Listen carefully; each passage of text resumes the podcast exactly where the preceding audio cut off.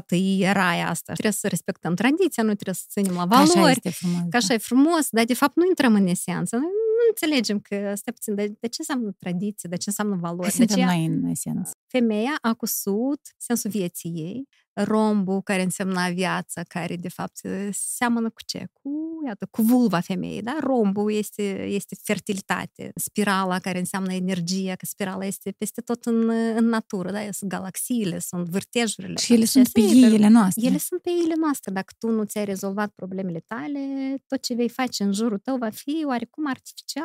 Ca să ieși la suprafață, trebuie să ajungi la fund. Păi, și chestie faină. Ca să ajungi la suprafață, trebuie să te duci până la fond și să te împingi. Cu gândurile tale și mâna ta coasă, dar gândurile tale se discoasă. Să te aduci în tine. Să te aduci în tine, să te scoți din tine, să scoți din tine tăți drașii. E un fel de exorcizare, dacă vrei. Partener general O T P Bank. Stela Moldovanu la Titania Podcast. Mulțumesc că ai venit și mulțumesc pentru carte, pentru măiestria, povestea cusută a ei. Iată ce am primit eu și, și mă bucură foarte mult. Bine ai venit! Bine te-am găsit și mersi tare pentru invitație.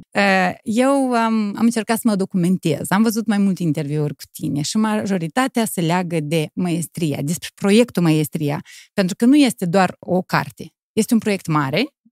Da, măiestria a apărut nu cu, inițial cu ideea de a scoate o carte. Prima mea, de fapt, pornire a fost să promovez ea autentic românească, așa cum mi s-a părut că am descoperit-o eu. Și prima manifestare măiestrie a fost o expoziție de ei cu sute în zilele noastre, pe care am făcut-o la salonul Moldeco. Dar hai să vorbim un pic despre cei care nu știu deloc despre cu ce se ocupă măiestria, că la... În primă instanță, te-ți gândesc așa, femeia asta coasă ghii și le vinde. Aha, și face bani. Și face asta bani e business-ul ei. Da. Așa? E logic așa? Logica asta eu este. Eu cred că o leacă logic, numai da. Că nu e adevărat. Aha. Pentru că primesc foarte des întrebările, dacă îți costă la voile, unde, costă. Da, unde, unde pot să le văd, unde pot să le măsor. Uh, ideea, măiestria este altceva. Ceea ce facem noi este să coasem pentru noi, pentru oamenii noștri dragi, și pentru starea noastră de bine. Pentru că dar oricum, ele sunt multe, unde se duc? Ele se, se stochează undeva în dulap pentru urmașii noștri, pentru muzeele viitorului, dacă vrei. Ah, okay.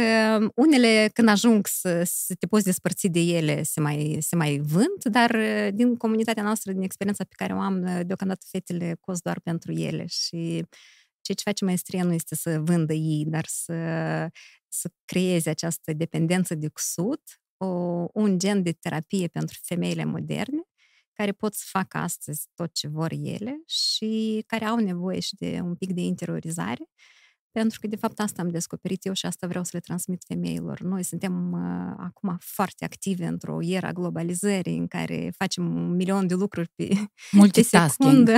Da. Da, și avem nevoie de timp dedicat uh, doar pentru noi și pasiunile noastre și tare multe femei care s-au conectat cu măiestria au, s-au descoperit și au înțeles că pot face și asta. Mai mult decât atât, asta le dă o tare mare poftă de viață și plăcere de a exista. Și cred că asta e farmecul comunității măiestria. Acum există o comunitate online pe care am creat-o eu în două mii optsprezece. Comunitatea se numește Măiestria în Acțiune și avem acolo aproape șaisprezece mii de membri din toată lumea.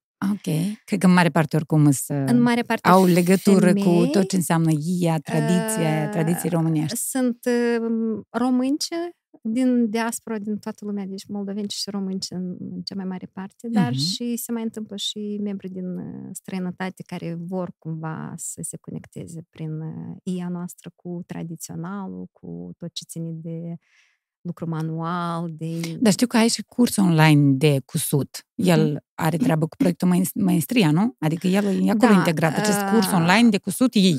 Da, eu am două cursuri online. Unul este curs online gratuit, care se numește Primii Pași, pe care îl puteți găsi foarte ușor pe măiestria punct com, care este site-ul nostru cu activitățile noastre. Uh, și reprezintă, de fapt, o serie de e-mail-uri pe care le-am creat eu pentru începători, pentru cei care vor să știe de unde să ia informația, cum să pună cap la cap, de unde să, să privească tutorialele, cum să facă anumite diferențe între tipurile de ei, cum să croiască, cum să coase. și este un curs pe care îl poate accesa oricine, oricând, de oriunde din lume. Și mai este un alt curs care se numește curs practic de măiestrie. Asta e deja cu bani. Care este deja cu bani și care... Abia de aici e business-ul, că ei nu vinzi. Abia aici e business-ul propriu-zis. Da.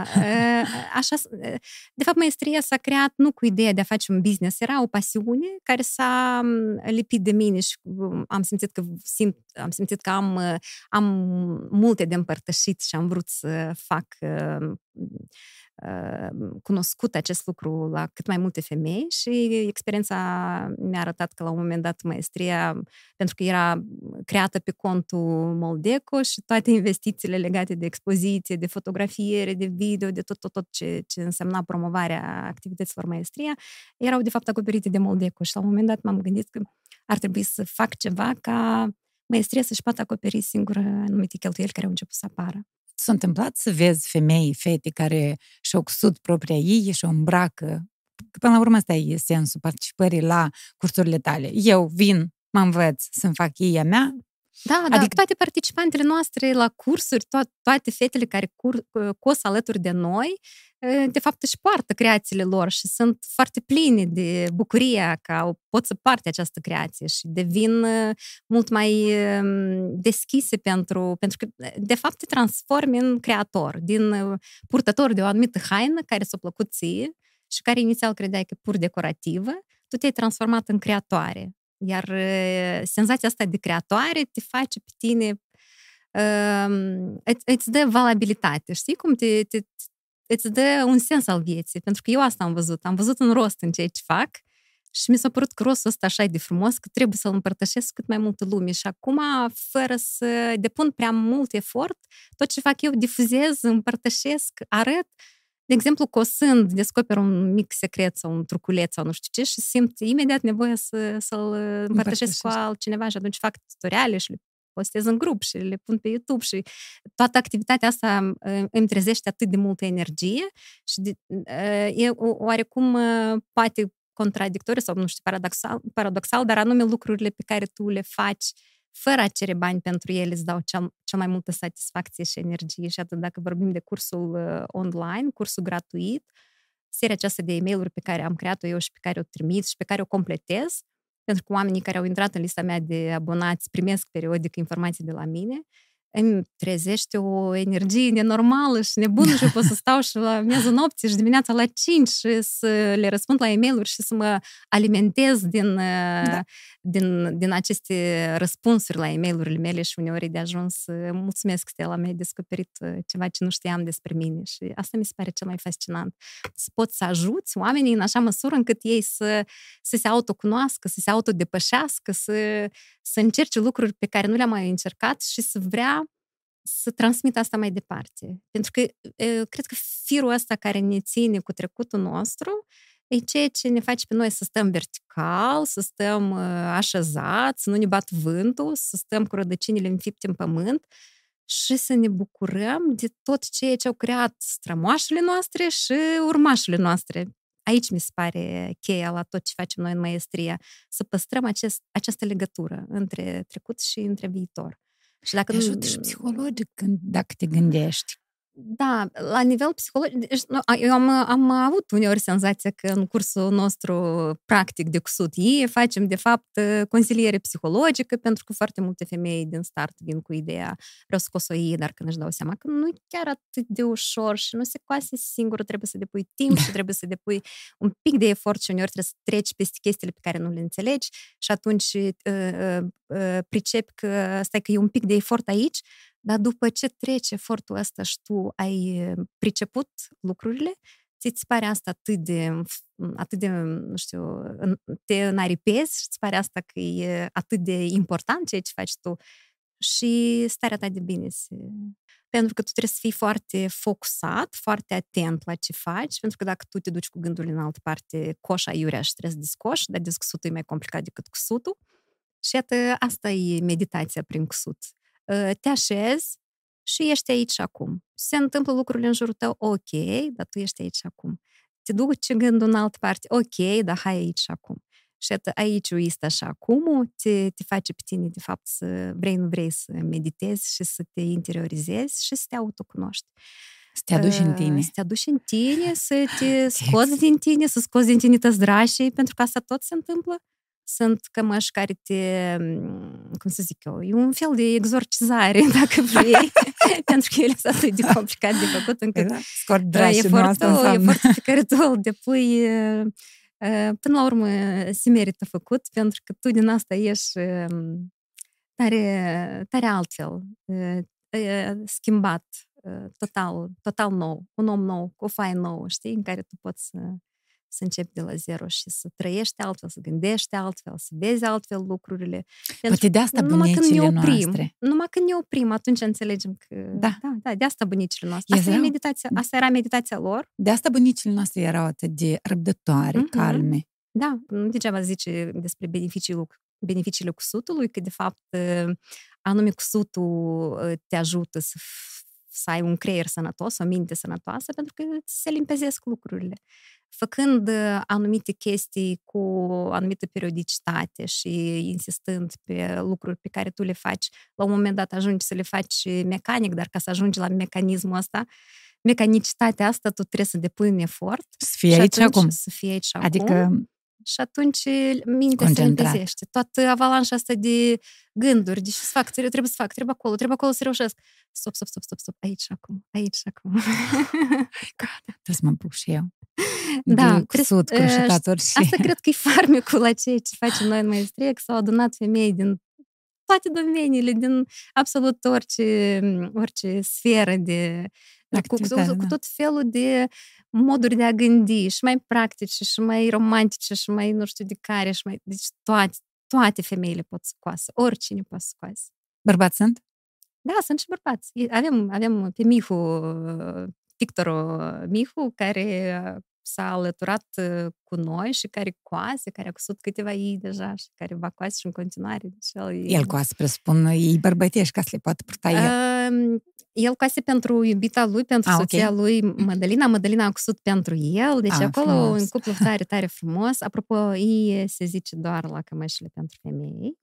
Bărbații nu poartă ei. Ie este tare, tare feminin. Este dar numai eu am făcut greșeala asta? Sau e nu, nu, greșeala asta toată lumea o face, dar așa adică ca să punctăm lucrurile. Eu n-am știut. Uh, Sorry, ie adică. Se zice doar la cămașa femeiască, mai mult decât atât la cămașa femeiască care vine până la brâu. Dar... E nu există bărbătească. Mm-mm. Dar cum se numește? Cămașă. Cămașă. În general se numește cămașă tot, inclusiv viile, inclusiv ce port eu, pentru că e, am zis, e doar cei ce e scurtă, da? Fără, fără parte la de jos, fără poaie. La mine se numește cămașă. Ah, okay. Zic generic așa. Pentru că numim cămașă toate tipurile de, de ie, cu mânică lungă, cu platcă, că există o grămadă de feluri, nu cred că e cazul acum să intrăm în detalizări. Dar adică da. Câte ar fi? Multe, foarte multe, pentru că ele s-au creat în diverse zone etnografice. Uh-huh. În trecut, femeile nu prea călătoreau, nu aveau acces la informații. Se năștea femeia și murea tot în același sat și făcea tot ceea ce făcea bunica. De asta s-au creat tare multe zone etnografice specifice, reieșind din starea socială, din statutul femeilor, din ce posibilități aveau, ce materiale ajungeau în satul respectiv. Deci multe, multe chestii au generat. Deci după generat. Ei îți puteai, îți puteai da seama dacă tata are boi sau nu are boi. Da, da, dacă da, da. Faci parte dintr-o familie înstărită da. Sau nu. Da, bine. Întotdeauna femeile au avut ambiția să aibă o cămașă mai frumoasă decât vecina, decât sora, decât nu știu cine. De care au fost picul laudelor sau aprecierilor? Cămășile noastre au fost peste tot. Noi am avut o expoziție, de exemplu, în Senatul Spaniei, la Madrid. Ne-a întâlnit președinta Senatului Spaniol. Am avut acolo o mega expoziție în plină pandemie, incredibil, dar s-a întâmplat, în care bărbați serioși la cravată, tot felul de senatori și deputați, se opreau pentru cinci, zece, cincisprezece minute și mai mult în fața eilor noastre și serios? Pur și simplu erau uimiți, fascinați de, de ceea ce pot face femeile în, în zilele noastre. Pentru că noi vedem în muzee piese da, de broderie, tot felul, în toate muzeele din lume sunt piese brodate manual. Dar când tu conștientizezi că asta face o femeie care era scris, de exemplu, că este avocată sau că este medic sau că este profesoară sau... Deci pentru ei asta a fost un, un gen de șoc. Și cred că când, atunci când vezi emoția asta unui om străin care pentru care e ceva absolut nou și imposibil de realizat, mai ales a unui bărbat care încear, încear, începe să aprecieze lucrul ăsta. Asta mi se pare foarte frumos și cred că ori de câte ori o să avem ocazia, o să mergem să arătăm ce facem noi în afară, pentru că aici noi cumva ne-am, avem ochii spălăciți un fel de, de, într-un fel de, de tot, toată raia asta și tot covorăraia asta și tot ce se promovează la nivel de tradiție și nu știu ce și nu știu ce și mergem așa pe un, un fel de autopilot, știi? Noi trebuie să respectăm tradiția, noi trebuie să ținem la valori. Așa este frumos. Că așa da. E frumos, dar de fapt nu intrăm în esență. Noi nu înțelegem că, stai puțin, de, de ce înseamnă tradiție, de ce înseamnă valori? Hai să intrăm noi în esență. Uh... Hai să vorbim un pic despre esența lucrurilor lor. Hai să încercăm să facem o delimitare între tot ce înseamnă ierai, cum ai spus uh-huh. tu, și tradiționalizare uh-huh. și da, da, și acea esență. Trebuie să pornim de la ideea că femeia a cusut pe uh, cămașa ei, uh, viața ei, sensul vieții ei și conectarea ei cu natura. Pentru că tot ce s-a cusut pe cămăși, uh, cămășile autentice, mă refer, în trecut, însemnau de fapt niște semne care uh, vorbeau direct despre conectarea femeii cu natura.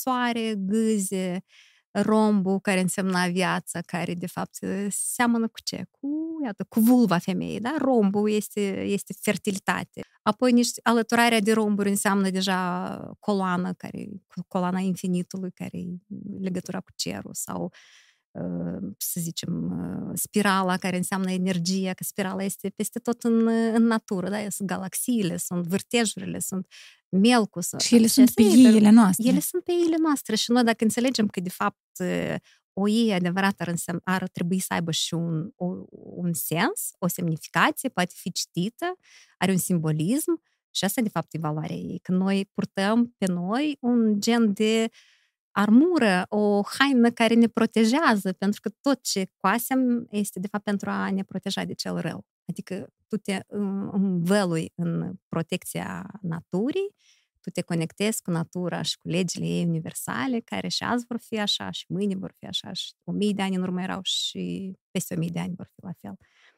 Și, și aici apare omul mititiel și, și neînsemnat, da? Și muritor. Înțelege că el de fapt, da, el de fapt face parte din, este doar un mic punctișor într-un univers care, care mișcă lucrurile, care, care înseamnă viață. Adică, oricum, ajungem prin asta și la conștientizarea cine suntem noi, care e rostul nostru, de ce putem noi să facem să schimbăm lumea, poate se poate de îmbunătățit cu ceva, viața din jurul nostru, familia noastră, nu mai știu ce, poate poți să inspiri pe cineva, poate poți să schimbi totalmente viața, pentru că mie, personal, măiestria mi-a schimbat totalmente viața. Putem intra în detalii? Din ce fel de viață, în ce fel de viață s-a transformat um, a, datorită măiestriei? Eu eram întotdeauna pasionată de lucru manual. Eu am cusut în copilărie, am croșetat și fericirea mea a fost că maica mea întotdeauna m-a lăsat să fac ce-mi place mie mai tare decât okay. să spăl blidele sau să, nu știu ce, să fac curat. Sau... Și apreciez asta cu atât mai mult azi când mă uit în, în urmă la ce, ce mi-a transmis mama acasă. Dar ce am făcut eu a fost broderie decorativă. Am experimentat tot felul de tehnici, tot felul de chestii. M-am, am făcut peisaje, florișele, nu mai știu ce. Și s-a întâmplat, cred că în două mii șaisprezece, când eu am început să atrag atenția asupra cămășilor tradiționale și când am descoperit că, de fapt, aici este un rost, nu e nimic întâmplător, că totul are sens, că este o compoziție, că este o arhitectură, că există zone etnografice, că există atât de multe lucruri pe care eu nu le cunosc, mi s-a părut asta foarte interesant și asta a fost un click, pentru că, un declic, să zic așa, în mintea mea, pentru că eu mi-am dat seama că asta este identitatea mea pe care eu nu o cunosc, dar care aș vrea să o aflu și să o descoper mai mult decât o știam până atunci. Și cred că eu am mai povestit povestea asta, cum a început măiestria și de unde a venit în mintea mea. S-a întâmplat că am descoperit povestea ei de Nistru, despre care vorbea Ioana Cortuneanu, ca fiind o ie foarte simplă, găsită undeva pe, într-un sat de lângă Nistru, în care erau reprezentat, era reprezentat cerul prin niște stele, după care pe mâinică erau niște uh, meandre, niște spirale care însemna râul Nistru și mai jos de acolo nu era nimic. Mai, mai departe, peste Nistru, nu era nimic, erau dușmani și erau dușmani, da? Așa s-a, cum vrăjmașii. Așa s-a exprimat cumva atunci Ioana și eu mi-am dat seama, stai puțin, dar da, eu unde sunt în toată povestea asta? Eu ce, ce am în spate? Eu de ce n-am nicio ie de la bunici? Da? Dar noi de ce în genere nu prea știm nimic decât costume populare la interprete de muzică populară sau... Și m-am oprit și m-am gândit trebuie să aflu mai mult, trebuie să încerc să fac mai mult și din, din acel gând s-a născut tot mai multe și mai multe idei și tot sap și sap și sap și îmi dau seama că este atât de mult, atât de multă informație pe care noi nu o cunoaștem și care am simțit că este de misiunea mea să o scot la suprafață, cel puțin în modul în care o înțeleg eu, cel puțin așa cum încerc eu să... Ne, ne academic, ne, fără studii în domeniu, pur intuitiv și pur din pasiune. Și asta îmi place, că pasiunea asta mă ține și pot să...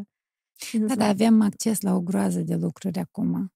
Adică dacă se întâmpla să ai pasiunea asta acum o sută de ani, sau nu o sută de ani, că deja erai acolo pe loc. Da, eu nu știu, acum când era... Eu vreau să spun că eu sunt așa de fericită că m-am născut anume acum, anume în țara asta, anume în locul ăsta... anume da. Cu oamenii din jurul meu, anume în familia părinților mei. Deci eu sunt mega fericită că m-am născut acum. Eu simt că, uh, că n-aș fi putut să mă nasc în altă parte și uh, îmi place la nebunie că eu sunt femeie și nu sunt bărbat. Deci eu sunt atât de încântată de tot ce am și tot ce trăiesc și lucrurile astea am început să le conștientizez după ce am, am, m-am adâncit un pic în identitatea mea. Deci asta e ideea. Uh, accepți totul, țara, mm-hmm. timpul mm-hmm. în care te-ai născut, mm-hmm. familia în care te-ai născut da. Și nu numai accepți, dar îndrăgostită ești da. de tot. Da, da. Dar eu... nu era aceeași situație acum treizeci de ani, acum douăzeci de ani. Uh, nu, adică eu niciodată nu m-am luptat cu... MăiestrIA te-o, te-o schimbat nu, nu m-am luptat niciodată cu că trebuie să fiu în altă parte, că trebuie să fac altceva. Pentru eu întotdeauna am fost în căutări și căutările mele au însemnat să merg și pe la biserica baptistă să văd, da și acolo, și asta, Biblie, da și nu știu ce. Să merg și să lucrez și în radio, să merg și să lucrez la o agenție de turism unde m-am, m-am, am, l-am întâlnit pe, pe omul meu drag. Căutările mele au însemnat că eu vreau să Poate, poate mai mult în viața asta decât pur și simplu stai pe loc și să te duci la serviciu și să vii înapoi și nu știu ce. Adică uh, și, și căutările m-au dus la, la MăiestrIA și de, de, zic că m-au schimbat pentru că probabil că am devenit un pic mai, știi cum, mai așezată, mai, poate mai, mai liniștită, mai tolerantă, mai puțin categorică. Am văzut că lucrurile nu sunt așa cum uh, alb și negru. Lucrurile pot fi mai nuanțate și unii oameni au unele pasiuni, alții oameni au alte pasiuni. Unii înțeleg pasiunile tale, alții nu le înțeleg. Și e ok așa, pentru că noi suntem atât de diferiți. Și, și asta e atât de bine. Asta e atât de bine. Partener general O T P Bank. Moldeco. Moldeco tot s-a pornit dintr-o pasiune ta. Tu voiai să-ți faci uh, rame pentru uh-huh. proiectele tale și uite, s-a pornit Moldeco, afacere. Hai zic așa, Moldeco s-a născut din, din căutările mele pentru broderii, pentru că eu făceam broderii și mergeam la un atelier de rame din Chișinău și la un moment dat m-am zis, dar eu vreau alte rame și vreau ceva mai deosebit, știi? Și stând acasă, eram în concediu de maternitate cu primul nostru copil. Ne, deja... Uh, uh, Nu mai lucram și soțul meu a renunțat și el la serviciu ca să mă ajute să creștem copilașul și noi într-o ferie de asta de cop- părinți fericiți artiști. Cu copil, nu știu de care. Am zis, da, păi, hai să facem un business, poate ceva, o afacere, de ce noi străim? Și prima idee a fost să facem un, un salon de rochii de mireasă. Uh-huh. Și ce crezi tu, m-am dus și am făcut niște cercetări la saloanele de rochii de mireasă prin Chișinău, zicând că eu, știi, eu sunt jurnalistă și eu vreau să fac un articol, sunt stagiară și trebuie să fac un articol și spuneți, da, cât costă rochii, da, dar de unde le luați, da, cât de des. Și, după, și am făcut concluzia după asta că nu, e prea scump business-ul ăsta, nu o să trebuiască investiții prea mari. Prea riscant. Da, dar între timp eu, cât copilul nostru dormea, eu mai coseam, mai făceam broderii, căsuță, florișele, nu mai știu ce brodam acolo. Și căutând rame, am zis, da, unde să găsim? Hai să căutăm unde sunt ramele, că face ceva, găsă mai interesant. Și am căutat în internet și am văzut o regiune în Italia care era specializată pe producători de rame și ei aveau o experiență de sute de ani, pentru că acolo era zona în jurul orașului Florența, care înseamnă renaștere, și de acolo s-au pornit toate ramele din lume. Și noi, între timp, ne planificasem o călătorie în Italia, era prima noastră călătorie în Europa, deci copiii teribili, ne-am urcat în mașină și ne-am pornit. Țin minte că nici nu erau navigatoare și mergeam cu harta, eu eram uh, Ivan Susanin și arătam drumul soțului meu. Era un fel de G P S-ul zilelor da, noastre. Da, da. Și bine, am ajuns acolo și am mers la fabrice, ne-au deschis, au dovedit a fi foarte deschiși. Noi am zis, noi suntem din Moldova, aveți distribuitori Moldova? Nu, nu, nu avem. Apoi noi vrem să fim, cred că noi vrem să facem rame, noi vrem să... Am zis atunci că avem un atelier de rame, dar n-avem nicio brânză, adică eram, pur și simplu am zis, și, dar ei ne-au crezut. Și noi așa am început să aducem primele modele de rame în Moldova și după asta mai întâi am făcut pentru broderiile mele, ne-am umplut casa, pe urmă niște cumătre, niște rude, zis hai și fă și nou. Și așa, în modul ăsta foarte, foarte firesc, fără niciun business plan, noi am început Moldeco. Și Moldeco s-a început așa, din, în, în, în șapte metri pătrați la etajul șapte la hotelul Codru, pentru că acolo aveam un cunoscut care dădea în chirie un oficiu. Hai să facem acolo salon de rame și l-am numit din start Art Salon Moldeco. De ce Moldeco? Moldeco. La Mol- da, din Moldova? De la Moldova, Moldovanu, că e numele nostru și decor, și ne-am gândit că o să fie ușor de memorizat și reprezentativ. Hai să vorbim un pic despre povestea vieții tale. Tu nu te-ai născut în Chișinău.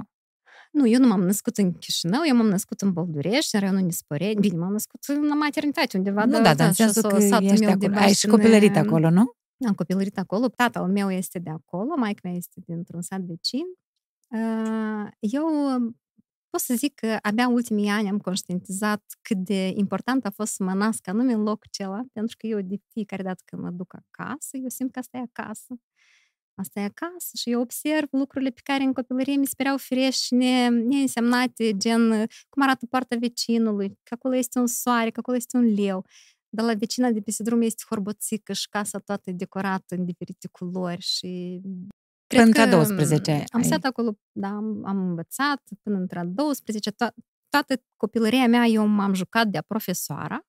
Bunica mea era profesoară, mătușile mele erau profesoare, deci în jurul meu eu, toată lumea era legată foarte direct de școală și eu nu-mi imaginam altceva decât să fiu profesoară. Și asta ai și făcut. Foarte, foarte natural la facultatea de litere, să fiu profesoară de română. Am făcut facultatea de română și latină. Sunt atât de încântată de facultatea pe care am făcut-o, pentru că mi-a dat-o, mi-a deschis, mi-a deschis un orizont atât de frumos. Atunci am avut profesori extrem de buni. Era perioada când devenise foarte, foarte greu la financiar pentru părinții mei, pentru că erau ambii intelectuali, maica mea medic, că era funcționar pe atunci public și nu aveau funcție... Oricum, deci nu erau implicați în afaceri sau nu știu ce și era foarte greu, deci ei cu jumătate de an nu primeau salariile și eu din anul întâi m-am angajat ca să mă întrețin. Am angajat la radio, am participat la un concurs. Ce post de radio era atunci? Era Unda Liberă, primul ah, post de radio inde- independent creat pe lângă U S M, Universitatea de Stat. Și după asta am trecut la Radio Nova și am lucrat mai mulți ani, după care ultima perioadă a fost Radio Dor. Paralel cu ceea ce făceam la radio, am fost doi ani profesoară. Când am absolvit facultatea, am fost doi ani profesoară la Dante Alighieri, am predat română și latina. Îmi plăcea enorm de mult această activitate și eram așa de dedicată, îmi plăcea să pregătesc lecțiile, aveam clase superioare. Să îndeplini visul din copilărie. Da, da, da. Câțiva ani era o diferență între noi și îmi plăcea că puteam să discutăm de la egal la egal și... copiii apreciau modul în care eu le transmiteam informația și, dar, dar la un moment dat trebuie să renunț pentru că mi-am dat seama că cheltui mai mult pe transport decât pot să câștig de la cele ore. Aveam trei ore trei ori pe săptămână trebuia să merg la școală și era mai mult cheltuială decât... Și m-am gândit că, da, oricât de tare nu mi-aș dori să fac asta, nu, nu pot să jertfesc atât de mult timp pentru asta, pentru că pentru mine o lecție însemna la modul practic să mă pregătesc în bibliotecă, să pot să... Da, nu era doar o oră. Exact. Nu, deci eu niciodată n-am mers nepregătit. Întotdeauna am uh, pregătit, pentru că eram, aveam un gen de responsabilitate și chestia asta mă caracterizează în general. Și nu era internet. Și nu era internet, da. da mă pregătirea înseamnă să citești și să scrii, să citești și să citești și să poți faci rezumat ca și copiii care trebuie să afle ceva de la tine, să afle, să le fie interesant să afle și ei și cumva așa. Și am renunțat la școală, dar uh, trăiam în oraș și trebuia să mai pot, să mai câștig. Întotdeauna am avut uh, siguranța că eu am să reușesc, să pot să câștig banii mei și să stau pe cont propriu și niciodată n-am să îndur, uh, gen, n-am să simt sărăcie pe cont propriu, da? Pe pielea mea. Uh, și, și țin minte, așa un moment odată veneam, mă duceam dimineața la radio, era, făceam matinalul și trebuia să mă trezesc la ora cinci, la cinci intram într-o trolebus și nu prea era nimeni și eu uh, nu aveam bani, atunci rămăsese ultima lună înainte de sal- ultima zi înainte de salariu și eu am intrat uh, zaicica în trolebus și m-am gândit că dacă mă prinde, eu nu am de unde să am și am să cobor și am să merg mai departe pe jos. Și atunci în mintea mea a apărut așa o idee, nu, eu trebuie să fac ceva ca să nu ajung în clipa în care n-am nici un leu în buzunar. Trebuie să încerc să fac pentru că am, sunt capabilă să fac, hai să vedem ce pot să fac. Și întotdeauna mi-am găsit activități care să mă, să-mi aducă un gen de siguranță financiară, deși niciodată n-am tins spre mulți, mulți bani sau să pot să... Nu vroiam lucruri gen haine sau chestii. Întotdeauna mă gândeam la strictul necesar, dar atât cât să, să, să, să fiu demnă de viața mea, știi? Și m-am mai angajat să fac niște traduceri într-o fundație creștină, niște texte, după care, în sfârșit, mi-a apărut undeva în fața ochilor un anunț că o agenție de turism angajează pe cineva în calitate de secretară. Și m-am dus eu la agenție ce? Și acolo doamna proprietară a ieșit să, și a zis, știi, noi acum suntem în reparație și vin, te rog, peste o lună. Nu putem acum să primim. Dar cineva mi-a zis că ei acolo plătesc bine, era ceva de genul o mie de lei, nu mai știu, deci era un salariu mega mare pentru mine, nu mai știu, o sută de euro, nu știu, nu știu exact, dar știu că era o sumă pentru mine și mă gândeam atunci, dacă eu am să mă angajez acolo, mă angajez acolo, am, o să-mi fie tare bine, să stau tare, știi. Și vin peste o lună și ea tot îmi zice ceva de genul că încă nu suntem gata, hai mai veniți. Și eu am insistat. Eu am insistat și am venit și a doua și a treia oară și în sfârșit doamna Ludmila îi transmit salutări. A zis, ok, hai vină și hai să lucrezi la noi. Și m-am angajat secretară, făceam acte, era o agenție de turism care se ocupa și de transport internațional, deci făceam chestii la calculator. Și acolo m-am întâlnit pe viitorul meu soț. Noi inițial... El lucra acolo? El lucra acolo, da. Pur și simplu ieșeam la pauza de masă ca și colegi și am început să discutăm și discutam mult, mult, mult și de pe toate, pe toate temele și cumva... Dar eu eram la etapa aceea fată logodită, cu o relație de vreo șapte ani în spate, care s-a A, întâmplat tu deja cu... erai logodită. Eram la etapa când... Căutam nași pentru nuntă, deci cei care ne cunosc știu povestea noastră și... Eu, când am început să ies cu Sergiu la masă, eram foarte, deci cumva, știam că eu sunt fată logodită, el știa și el știe, știa, da? Deci nu, nu se discuta, de, discuta de alte lucruri. Și momentul care a fost pentru noi crucial a fost după o petrecere în companie, era o zi de naștere, seara, nu știu ce, el m-a petrecut acasă. Și în timp ce mergeam, el, el avea șestiorcă, el avea mașină. Eu eram Careleva, vă ducea cineva cu mașina acasă, știi? Șestiorcă, nu oră și mașină. Acum parcă, parcă aș fi într-un cabriolet, știi? Așa era senzația de atunci. Da, da.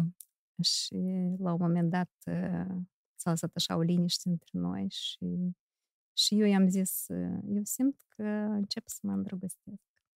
Și el a zis, taci. Și acel taci a fost suficient ca noi să ne schimbăm viețile totalmente Și eu cred că am fost așa, genul de fată care fugi de sub altar. Dar cum i-ai spus logodnicului de pe vremea aceea că noi gata, eu m-am reîndrăgostit de altcineva? Foarte simplu. Cred că a fost o conversație la telefon. Pentru că erau relații care a durat. Dar el unde era? Ani. Era în Chișinău, asta se întâmplă. Dar nu locuiați împreună? Erau, nu știu cum, a fost așa un gen de câteva zile am locuit doar împreună sau ne mutase, maică-mea m-a ajutat să cumpăr apartament, maică-mea lucra în Italia și așa. Deci voi, nu, voi, voi erați logodiți, cu părinții împăcați deja? Logodiți, noi am, locu- am trăit mulți ani împreună, deci a fost o relație care la un moment dat a ajuns la epuizare. O relație frumoasă, cu... noi am lucrat mult timp la radio împreună, deci de acolo ne cunoșteam. Era o relație care a ajuns la finish, dar când a ajuns la finish, părinții noștri au insistat, hai și faceți, sunteți împreună, atâta timp, hai și faceți, hai, hai că căsătoriți-vă ea, că noi vă ajutăm. Și noi am făcut logodna asta mai degrabă, pentru că așa trebuie, știi? Deam, hai, hai, deam, și ne-am căsătorit. Și în momentul când în mintea mea a apărut ideea că eu pot să simt mai mult, eu pot să uh, înțeleg că pot să trăiesc cu un alt om, că... Deci, cumva, știi, când dai mult timp, ești într-o relație cu un om, tu nu vezi lucrurile limpede, ți-ți pare că gata, este și unicul și mai mult nu, și nu vrei să te uiți pe împrejur și nici nu înțelegi că s-ar putea să fie altfel. Dar cu Sergiu a fost... Uh, A fost uh, așa că, uh, în primul rând, pe mine m-a cucerit sen- sentimentul ăsta de sinceritate pe care eu puteam să-l exprim, libertatea cu care eu puteam să vorbesc pe orice temă cu el și deschiderea asta cu care el discuta pe orice temă și ascultarea asta unul față de altul, nu știu cum, așa era, asta era, mi se, pare, mi se părea interesant, pentru că eu în relația trecută aveam cumva un gen de conversații superficiale, da, nu... Este, nu este și niciodată nu intram în esența lucrurilor să discut chestii mai profunde. Și cu Sergiu mi s-a părut asta interesant și asta m-a cucerit și în plus dezvoltura asta cu care el făcea anumite gesturi. El niciodată nu încerca să demonstreze cuiva ceva. El întotdeauna era... Eu așa, trebuie să-mi spui, stai eu acolo, dar acel logodnic al tău o acceptat ușor? Da, și eu i-am zis pe telefon, știi... La telefon i-ai spus, da, gata, a, eu m-am îndrăgostit. Da, a apărut un alt om în viața mea. Cred că noi trebuie să ne despărțim. Și el a zis, ok. Și cu asta nu cred, ok. Înseamnă că și el abia aștepta. Da, el tot abia aștepta. Cred că asta a fost... Dar voi ați avut vreodată vreo discuție după asta, gen... Deci nu, nu am luat decizia să mai devreme. V-ați mai văzut vreodată? Nu ne-am văzut, dar mult timp după aceea și în context foarte în care nu ne-am întâlnit special ca să ne vedem. Deci a fost așa să de... iau lucrurile de la tine? Da? Cum nici măcar nu erau lucruri care trebuiau luate. Eu eram acasă la mine, el nu avea lucruri la mine, deci nici măcar nu știu dacă... După șapte um, ani de relație. Da. Nu mai a rămas nimic de, da, de rezolvat. Și a fost cumva tare... Interesant, pentru că eu am mai văzut că el s-a, s-a căsătorit, dar are și el familie, deci cumva lucrurile în viața lui s-au aranjat și la mine s-au aranjat și așa trebuia să se întâmple. Dar te simți vreodată vinovată că, uite, mm. tu până la urmă ai fost inițiatoarea despărțirii voastre după șapte nu, ani de relație? Nu m-am simțit vinovată niciodată. Dar din potrivă, eu m-am... m-am uh, cred că cel mai tare cine era șocat de situația a fost taică-miu, care, când am venit acasă, după ce am luat decizia asta, că asta s-a întâmplat atât de fulgerător, că nici nimeni nu înțeles ce s-a întâmplat când, când am venit acasă vecina noastră, părinților noștri, părinților mei, i-a zis maică-mei, dar parcă Stela avea un nir mai blonduț, așa, parcă este prea smolit. Deci nici nu, nici nu a realizat că, de fapt, asta e o altă persoană, pentru că între timp repede de noi ne-am căsătorit, deci a durat câteva luni până la căsătorie, nu... Nici deci șapte mai... ani cu un bărbat, da. Despărțire, câteva luni de întâlnire, căsătorie. Da. Și o relație frumoasă de mulți ani. Da. De atât ce înseamnă până la urmă da. Paradoxul ăsta cred... că noi trebuie să ne cunoaștem, nu știu ce, iată v-ați cunoscut șapte ani da. Cu logodnicul, unde um, nu mers, știi? Pentru maică mea a fost cumva o acceptare, alegerea mea. Pentru taică mi-a fost un șoc, pentru că m-am, m-am dus și am zis, tăticu, eu mă despart, despart de băiatul celălalt. Și el a zis atunci, Stela, tu ți-ai stricat tot reputația. Asta dar era eu... important. Da, asta era important pentru el, dar eu eram așa de fericită pentru mine, nu conta nici fel de reputație. Eu eram așa de luminată de situația asta. Eu eram... Deci, efectiv, am ars podurile. Viața mea continuă în alt mod. Și tot ce s-a întâmplat după e o poveste care continuă, care continuă și care a, a, a, s-a derulat în diferite moduri. Au fost situații mai grele, au fost perioade mai complicate, au fost uneori decizii, dar nu, trebuie să ne despărțim, că de-amă nu mai putem să mai trăim unul cu altul, pentru că gata, am epuizat atât. Dar pe urmă, dacă poate, hai să mai lucrăm o leacă la relația asta. Și ați lucrat. Și am lucrat. Și s-a demonstrat că se poate de da. Renoită da, chestii. Da, se poate. Chiar dacă tu ești la finalul gândul, ești cu gândul că nu, asta e tot, nu se mai poate. Gata, până aici. Dar se poate. Dacă ambivor. Se poate dacă ambivor. Important este să îți dai o șansă, să mai încerci, să mai... Și cel mai interesant este că relația se schimbă diametral opus în foarte puțin timp, dacă, dacă vezi lucrurile altfel. Începi, încerci să te schimbi cu rolurile, hai să vedem ce văd eu din punctul tău de vedere, ce vezi tu din punctul meu de vedere, cum vezi, da, ce ai schimbat, da, ce aș schimba, da, merită sau nu merită, ce avem în spate, da, ce avem înainte. Adică, sau, în general, noi comunicăm foarte mult și comunicăm uneori foarte... foarte direct și foarte... Din, da, de, de, de subturi. Da, da, da, da, da, cu supărări, cu... Eu spun tăt, nu contează ce ai să auzi, eu spun tăt. Eu spun tăt. Eu nu jelesc starea ta, da. Chiar dacă ești super, da. Ești așa, eu da. Îți spun. Probabil contează tonalitatea. Contează tonalitatea și contează, cred că cel mai tare e intenția. Da, de ce eu spun tu vrei tăt? Să spui vrei... ca să superi sau vrei da, să spui da, ca să rezolvăm da, o problemă? Da, exact, exact. Și dacă eu vrei să o rezolvăm, asta, pentru că hai. Asta stă la mine aici, pe mine mă doare și mi-apasă sufletul și eu nu pot să respir și eu ajung la stări în care nu pot să stau lângă tine pentru că tu pe mine nu m-ai auzit până la capăt și eu vreau să scot asta din mine și să-ți transmit și simt. Și după asta eu mă eliberez. Te-ai eliberat? M-am eliberat. Ia că așa ai scos să-ți dragi din tine? Da. Da. Tu mai coasă-leac. Cusutul m-a ajutat, știi? Adică în, în, și inclusiv în sensul ăsta, în construcția relații și a detașării de anumite chestii pe care tu le vedeai foarte categoric, numai dintr-un singur punct de vedere, dar tu când stai cu gândurile tale și mâna ta coasă, dar gândurile tale se descoasă, atunci tu înțelegi că stai puțin, dar poate să e că și se întâmplă clicuri, adică tu real descoperi niște chestii, nu știu dacă ai experimentat meditația în care ajungi în faza în care vezi o rezolvare la o, la o problemă, știi? Mi-a face meditație pentru anumite chestii, să rezolv asta.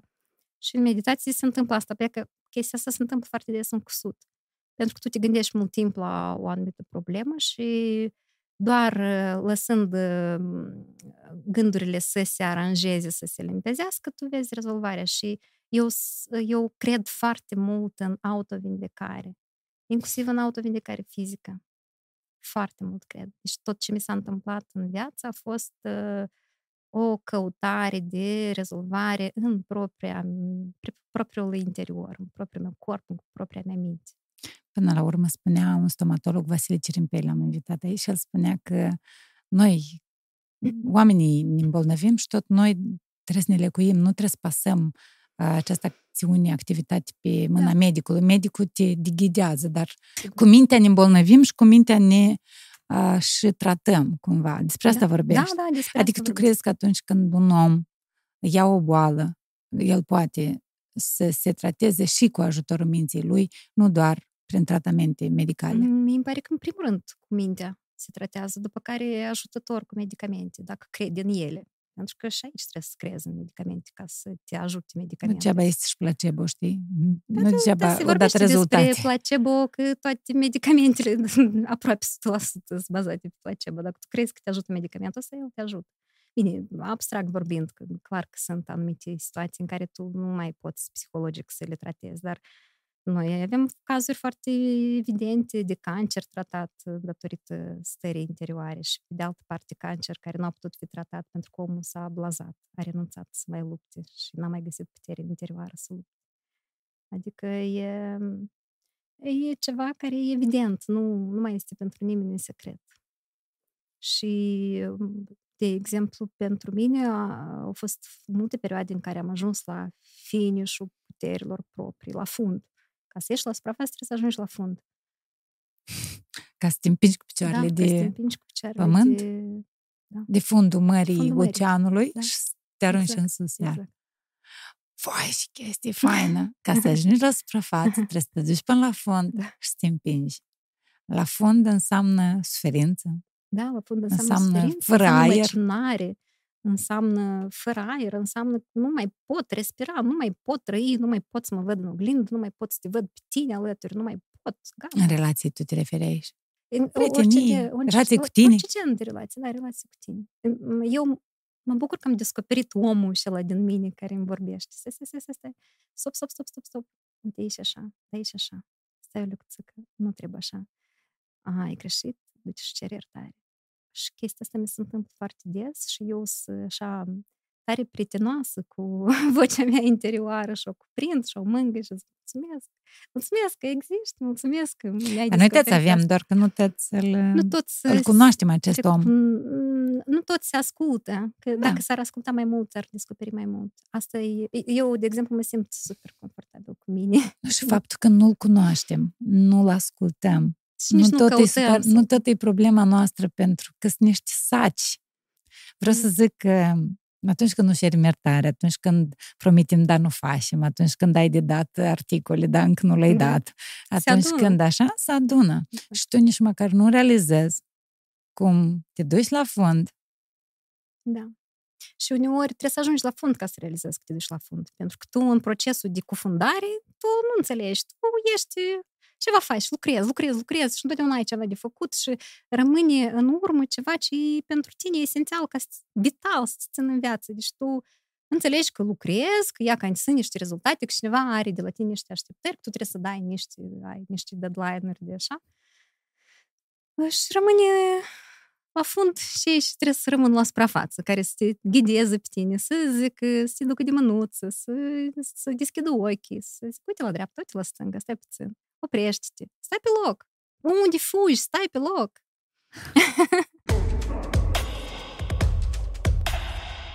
Partener general O T P Bank. Cu Sergiu am înțeles, să zic așa, foarte subtil secretele unei relații de succes.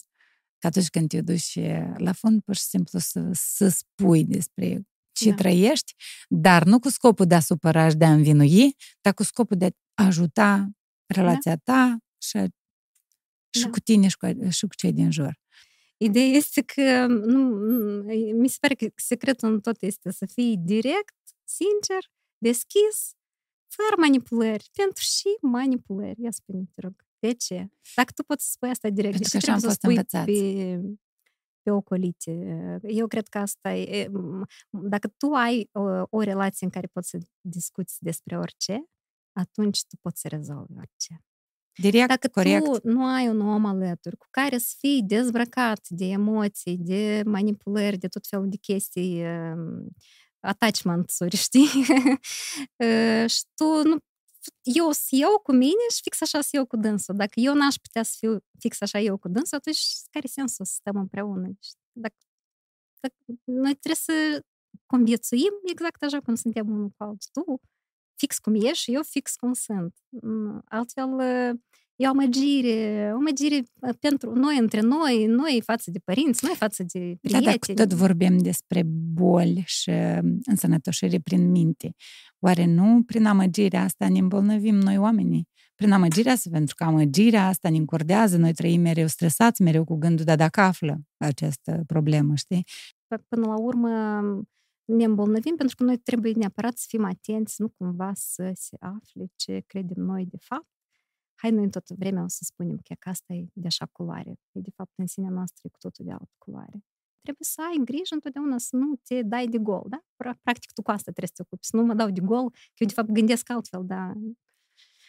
Și una când o faci cu societatea, că de ce ar trebui șoferul de la microbuz să știi, și părerea am eu, că el fumează la volan, dar când e vorba de oamenii dragi, care împărtășești viața, zi de zi stai, Asta da. E încordarea și mai mare. Da, oamenii dragi, oamenii cu care tu relaționezi mai des. Așa, da. Pentru că cu societatea tu ți-ai pus o mască și în funcție de unde ești, în ce anturaj, în ce context, ești atunci și atât. Și s-a terminat. Mai departe tu vii acasă și ești așa cum ești.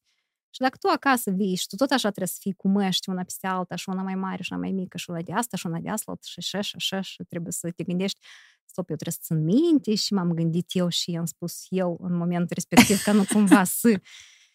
și asta mi se pare epuizant și absolut lipsit de sens. Deci să înțeleg că ești o...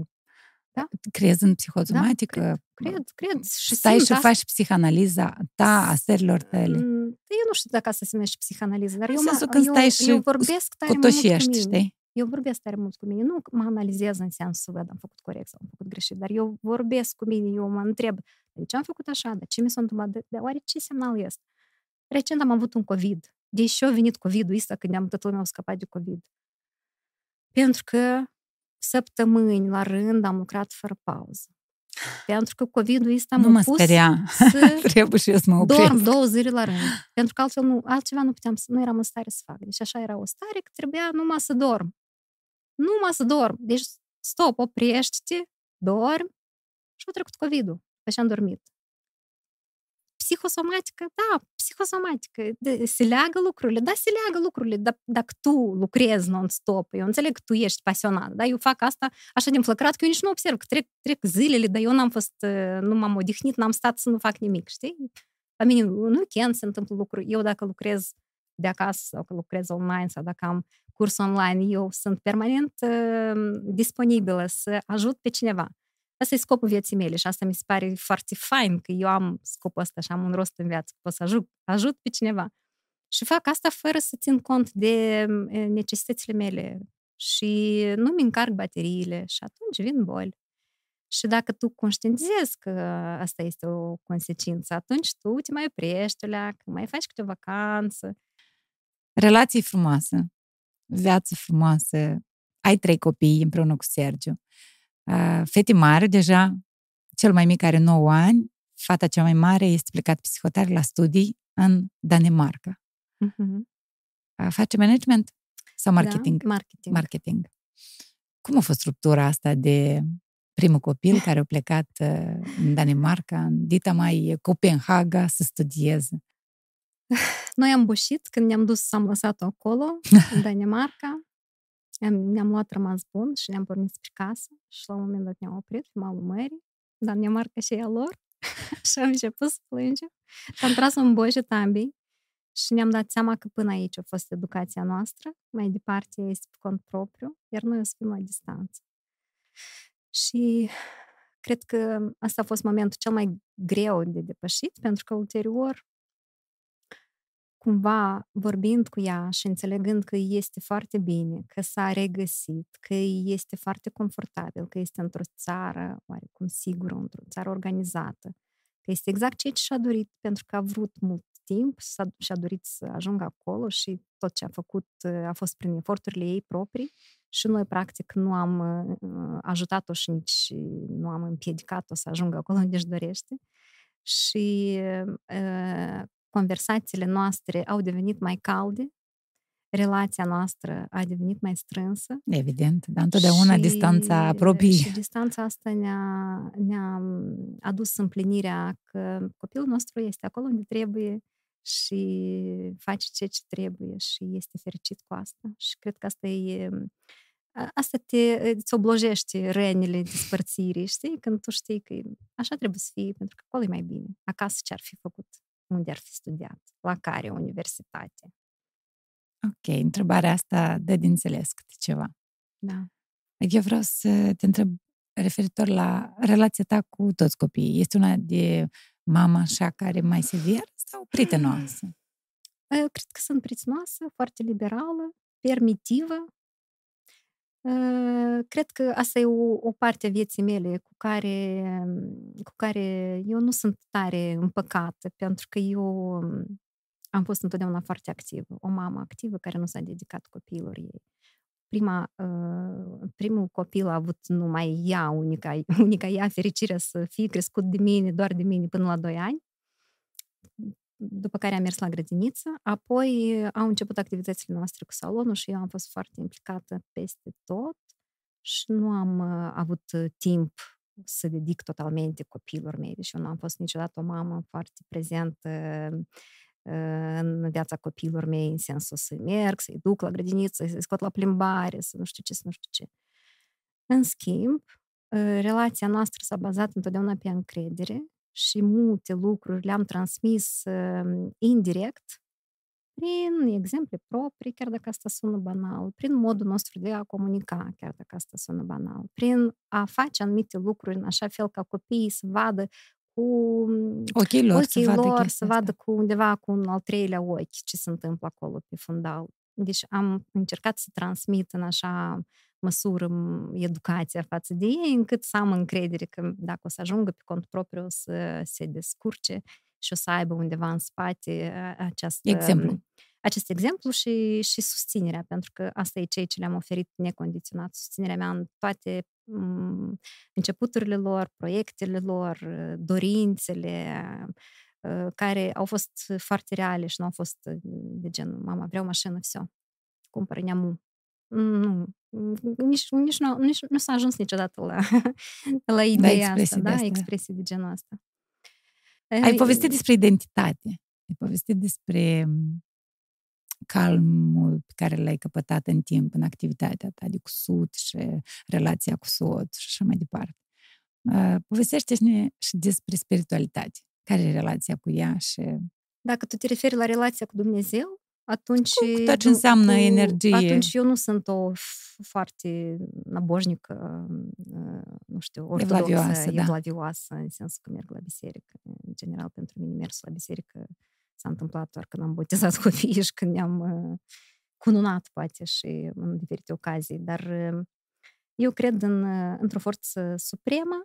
Eu, eu nu prea înțeleg oamenii care nu cred sau care sunt atei, atei declarați în sensul că nu cred în niciun fel de existență dumnezeiască. Eu cred într-o forță care înseamnă forța universului, care ne ajută, ne învăluie, ne oferă energie, ne oferă ajutor. Și când mă rog, cred că mă rog la mulțumesc Doamne, dar Doamne, Doamne, fiind, Doamne fiind o, nu un personaj, da? Un personaj entitate. Cu barbă, o, nici măcar nu o entitate, mai degrabă o forță. Deci pur și simplu o forță. Nu, nu, cumva nu poți să zici mulțumesc, dragă energia Universului. Sau nu da. Știu, zici mulțumesc, Doamne, în sensul că acest Doamne este pentru tine tot. Și uneori mă prind la ideea că am în mintea mea o forță care mă urmărește și care mă ajută, dar totodată mă ghidează și totodată mă controlează, în sensul că nu cumva să faci asta, pentru că totdeauna Doamne, Doamne, o să afle. Nu cumva să, pentru că iată, momentul ăsta mă ține pe mine să, să fac fapte de care să nu regret. Și mă simt în plină forță când știu că este cineva care mă supraveghează în acest mod. Dar, dincolo de asta, energiile universului, gândurile, focusarea spre dorințele proprii, visurile pe care ți le pui în față, tot, tot, tot înseamnă spirit și Dumnezeu și forța asta supremă. Cred foarte mult în forțele proprii. Cred foarte mult în capacitatea de a mișca lucrurile în jurul tău, în tine, în cercuri-cercuri, știi, în familia ta, după care în compania ta, după care în orașul tău, după care poate, poate și mai mult. Dar în primul, în primul rând cu tine. Dar în primul rând cu tine, pentru că dacă tu nu ți-ai rezolvat problemele tale, tot ce vei face în jurul tău va fi oarecum artificial și îmi place că există așa o forță în interior, că nu mai există nimic în exterior care să te ajute la fel de mult decât propria ta forță. Asta e, cred că, o descoperire cu care sunt tare împăcată și, și tare fericită în același timp. Mulțumesc pentru acest moment inspirațional. Eu vreau să ne dai pe final o listă de lucruri de văzut, filme, cărți, oameni pe care îi urmărești. Ce te marchează și te inspiră pe tine? Tu știi, eu am așa un gen de reticență față de recomandări, pentru că de multe ori, mergând pe recomandările altor oameni, nu m-am identificat cu recomandările acestea. Știi și atunci când e vorba de recomandări de cărți sau recomandări de filme, deseori unele recomandări dau greș și mă tem să fac anumite recomandări, dar eu cumva, atunci când descoperi ceva valabil pentru mine, încerc să împărtășesc și... Acum, nici nu știu dacă îmi vin foarte repede în minte anumite cărți sau anumite filme sau... Involuntar, când tu începi să cauți ceva, această informație vine la tine și ea vine pentru că tu o cauți, nu pentru că cineva ți-o dă, dar pentru că tu exact de asta ai nevoie. Și eu de multe ori m-am prins la ideea că... Bine, acum trebuie să recunosc că ultima perioadă citesc mult mai puțin decât mi-aș dori. Ai aduc, poate. Și cumpăr mult mai multe cărți decât mi-aș, îmi pot permite să le citesc. Am trecut pe audiocărți și sunt tare încântată că pot, în timp ce o să mai ascult ceva, ca și cum aș citi. Dar de recomandări, ce voiam să zic, mă prind la ideea că uneori am o problemă și exact în clipa aceea îmi vine exact cartea asta care îmi rezolvă problema asta. Sau exact... filmulețul acela sau discursul acela pe YouTube. Care îți atinge care subiectul, atinge subiectul care, care te pe preocup. Care tu îl cauți. Și recomandarea mea este să încerci să te asculți mai mult și să cauți care, care e problema ta, de fapt. Unde este problema ta? Și dacă tu cauți unde e problema ta, apoi iarăși ne întoarcem. Universul să-ți aduc fix rezolvarea în diferite moduri, ca tu singur să-ți răspunzi la, la întrebarea asta. Ia că ultimele cărți și filme, de exemplu, ultimul film pe care l-am văzut și m-a marcat se numește The Perfect Sense, despre, uh, despre un gen de epidemie, film okay. făcut în două mii unsprezece, dar în care oamenii mai întâi își pierd mirosul, după care își pierd gustul, după care își pierd văzul, după care își pierd toate, toate simțurile și le rămâne doar dragostea. Și filmul e bazat pe relația asta între oameni și ce se poate întâmpla dacă noi am pierde toate simțurile, dar dacă rămâne dragostea, e suficient ca noi să mergem mai departe. The Perfect Sense. Da, un film două mii unsprezece. Care m-a, da, care m-a marcat extrem de mult și adică ultima din ce am văzut legat de carte.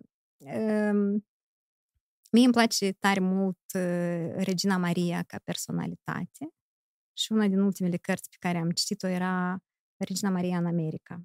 Regina Maria a fost invitată de o prietenă de ei dansatoare să facă o, o vizită în America, dar pentru că ea era regină, ea a reprezentat acolo România și ea a mers în calitate de reprezentant al unei țări, dar care a, a reprezentat-o într-un mod cu totul diferit, pentru că până acum nu mai era nimeni atât de fastuos primit în America în calitate de reprezentant al unei țări. O, o, o regină divă, regină ca un star, o regină care a reprezentat politic o țară, dar într-o manieră foarte, foarte delicată, feminină și fascinantă și i-a dat jos pe toți americanii cei care o primeau cu... O, o carte foarte interesantă în care se vorbește despre relația pe care o a construit acea dansatoare cu diferiți oameni de afaceri din Statele Unite care să-i asigure acest drum, să-i uh, plătească anumite cheltuieli. Cum se numește cartea? Uh, Regina Maria în America. Atât. Da, nu, nu țin minte exact autorul. E bazat pe amintiri și pe scrisori care au corespondența în, în acele vremuri. O, o carte autobiografică și în același timp documentară, dar prezentată în așa fel încât artistic. E tare interesant să o citești. Și ce ziceai de... Uh, carte, film și încă ce? Uh, spectacol. Deci, spectacol de teatru, că eu sunt tare pasionată de teatru. Aha, ok. Mie îmi place tare mult, uh, îmi plac tare mult două teatre din Moldova, pe care le consider cel mai bune, Teatrul Geniunescu și Geneza Art. Geneza Art mi se pare că uh, ultimii ani și-a luat avânt și uh, sunt actori extrem de buni și de, și de dedicați și cred că foarte multă măsură mai bun decât actorii din România. Și ultimul spectacol la care am fost a fost Nuntă în Cer. spectacol tare frumos, dar invitație la vals sau oricare. Daniela Burlaca ar spune acum mulțumesc, spune eu, Daniela, ei, că e foarte bucuroasă atunci când primește de fiecare dată complimente la adresa spectacolelor ei, ale teatrelor. Da, eu cred că Daniela ce face e extrem de mult pentru teatrul nostru și nu doar pentru teatrul nostru. E, e un, un, un fenomen pe care l-a creat ea cu actori tineri și asta e, ce scoate ea din actorii ăștia tineri care nu au mult ani de experiență în spate, dar care au atâta foc, încât tu te duci la spectacol și tu ai uitat că ești la teatru. Și mie asta mi se pare succesul unui teatru adevărat, când tu mergi ca și spectator, dar tu intri atât de tare în, în spectacol încât tu nu vezi distanța asta dintre tine ca și spectator și cel din pe scenă. Îți mulțumesc frumos pentru această oră și ceva, pentru acest timp petrecut aici.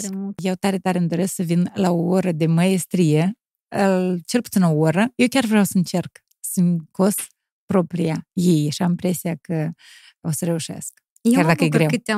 Chiar, chiar mai m-am lipsit. Și în sensul că să devin creatoare ei, să creez ceea ce port. Îmi place ideea asta și vreau să vin la, la o oră de măiestrie. Mulțumesc foarte Oricând. mult pentru carte. Am și un cadou pentru tine de la partenerii noștri. Maestru ne-a oferit Merci. un spumant. Ei au sloganul "Excelența are nume, iar tu dai dovadă de excelență prin ceea ce faci." Și îți mulțumesc că ai acceptat să vii la noi. O pahare avem aici. Mersi tare mult. Să ai parte de succes și așteaptă-mă că vin să-mi cos și eu propria ei. Oricând. Partener general O T P Bank.